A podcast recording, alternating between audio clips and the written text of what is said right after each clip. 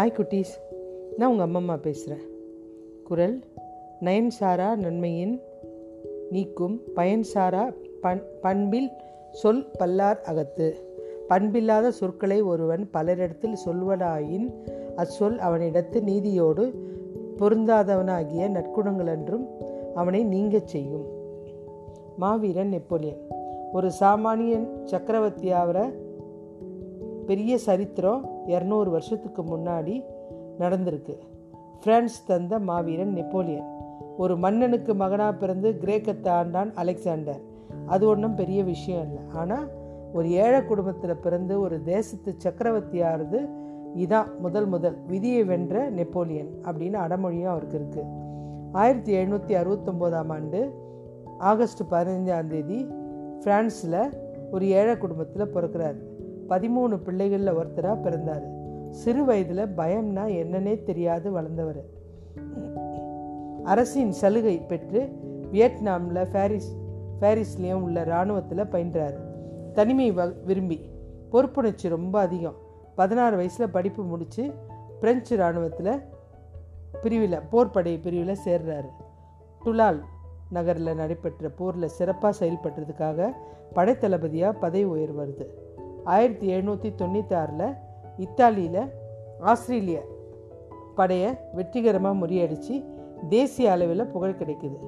ஆயிரத்தி எட்நூற்றி நாலாம் ஆண்டு தனது முப்பத்தஞ்சாவது வயசில் பிரான்ஸ் மன்னனாக முடிசூட்டிக்கிறார் அதுக்கப்புறம் பிரான்ஸ் மக்களுடைய பேராதரவு ரொம்ப ஜாஸ்தி அவருக்கு.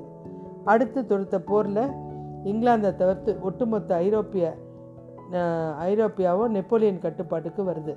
போரில் ஒரு முறை தோற்றுட்டு அவர் ஜெயிலில் இருக்கும்போது ஒரு வருஷம் கழித்து தப்பிச்சு வந்து அவரை வந்து மக்கள் திருப்பியும் ஏற்றுக்கிட்டு அவரை ஃப்ரான்ஸோட சக்கரவர்த்தி ஆக்குறாங்க. இந்த முறை பிரிட்டிஷ் இராணுவம் அவரை தோற்கடித்து திருப்பியும் சிறையில் வைக்கிறாங்க. சிறையில் வந்து செயின்ட் எலனா அப்படின்னு தீவில் சிறை வைக்கிறாங்க. அந்த தீவில் தனிமையில் வாடின அவர் வயிற்றில் புற்றுநோய் வந்துருச்சு. ஆறு வருஷம் கழித்து ஆயிரத்தி எட்நூற்றி இருபத்தோரு மே அஞ்சாந்தேதி நெப்போலியன் சாகசம் முடிவடைந்தது. ஒரு முறை போர்க்களத்தில் வென்று பிறகு வீரர்கள்லாம் கூப்பிட்டு போய் கொண்டாடுங்க ஜாலியாக இருங்க அப்படின்னு சொல்லி அவங்கள அமுச்சிட்டு இவரும் ஒரு குதிரையில் வேகமாக வராரு. சந்தோஷம் ஜெயிச்ச சந்தோஷம். குதிரை வாயிலேருந்து ரத்தம் கொட்டிக்கிட்டே இருக்குது குதிரை வேகமாக போயிட்டே இருக்கிறதுனால வழியில் பெரிய பள்ளம். அஞ்சு அடி உயரம். ஐயோ வீரனுக்கு அழகு இப்படி சாவறதான் போல இருக்குது அப்படின்னு எண்ணிட்டு நினச்சிட்டே இருக்கான். குதிரை அதிவேகமாக முடக்கிறான். அப்போது எப்படியும் சாவ போகிறோம் தைரியமாக ஓட்டிகிட்டே சாவலான்ட்டு. குதிரை தாவி விழுந்து அஞ்சடியில் இருந்து விழுந்து சிறு காயத்தோடு தப்புறான். நெப்போலியன் அதனால் தன்னை விதியின் மை மனிதன் விதியின் மனிதன் அப்படின்னு சொல்லி சொல்கிறான் ஒரு நாளைக்கு நாலு மணி நேரம் மட்டும்தான் தூங்கக்கூடியவன். வாசிக்கிறது அவனுக்கு ரொம்ப பிடிச்ச விஷயம். அறிவை வளர்க்கும். குள்ளமாக இருந்தாலும் அவன் அரண்மனைக்கு நடந்து வரும்போது அவன் இடுப்பில் கத்தி சொருவிருப்பான் அந்த கத்தி அந்த போர்வால் வந்து ரத்ன கம்பளத்தில் பட்டு அந்த ரத்ன கம்பளம் அடிக்கடி கிழிய ஆரம்பித்தவொடனே அந்த ரத்ன கம்பளத்தை எடுத்து இரும்பு கம்பளம் போட்டாங்க. இப்போ அவனுடைய கத்தி தரையில் படும்போதெல்லாம் தீப்பொறி பற பறக்கும். அப்போ ஒரு சமயம் ரஷ்ய படை அந்த இவரை வந்து பிடிக்க வராங்க. தப்பிச்சு போய் ஒரு தையக்கார கடையில் போய் ஒளியறதுக்கு போகிறாரு என்னை காட்டி கொடுக்குன்னா மூணு வாரம் உனக்கு தரேன். எனக்கு ஏதாவது ஒரு உதவி பண்ணு அப்படின்றார். ஒரு தனிய பெரிய துணி மூட்டையை காமிச்சு போய் ஒளிஞ்சிக்குங்க அப்படின்னு.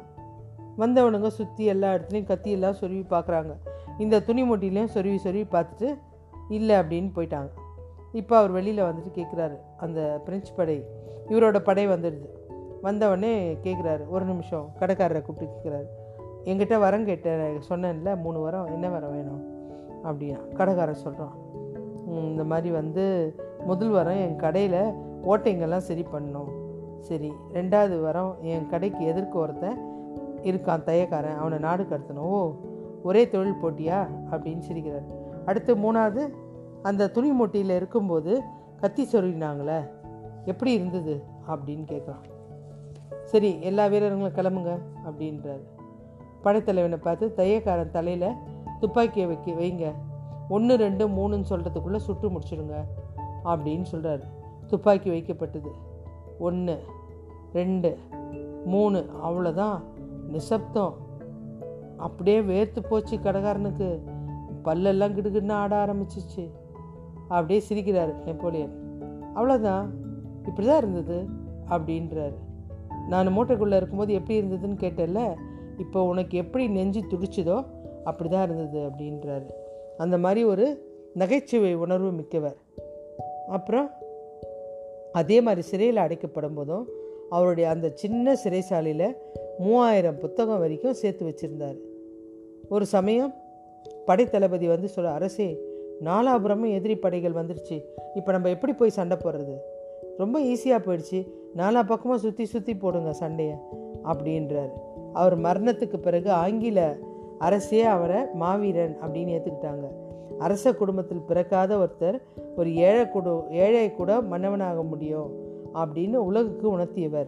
முடியாது என்பது முட்டாள்களின் அகராதியில் உள்ள வார்த்தை என்ற இந்த குள்ளமான உருவம் கொண்ட நெப்போலியன் ஏழை குடும்பத்தில் பெயர்ந்து பிறந்து வானு வானுயர்ந்த சக்கரவர்த்தி நெப்போலியன். ஓகே குட்டீஸ் பாய்.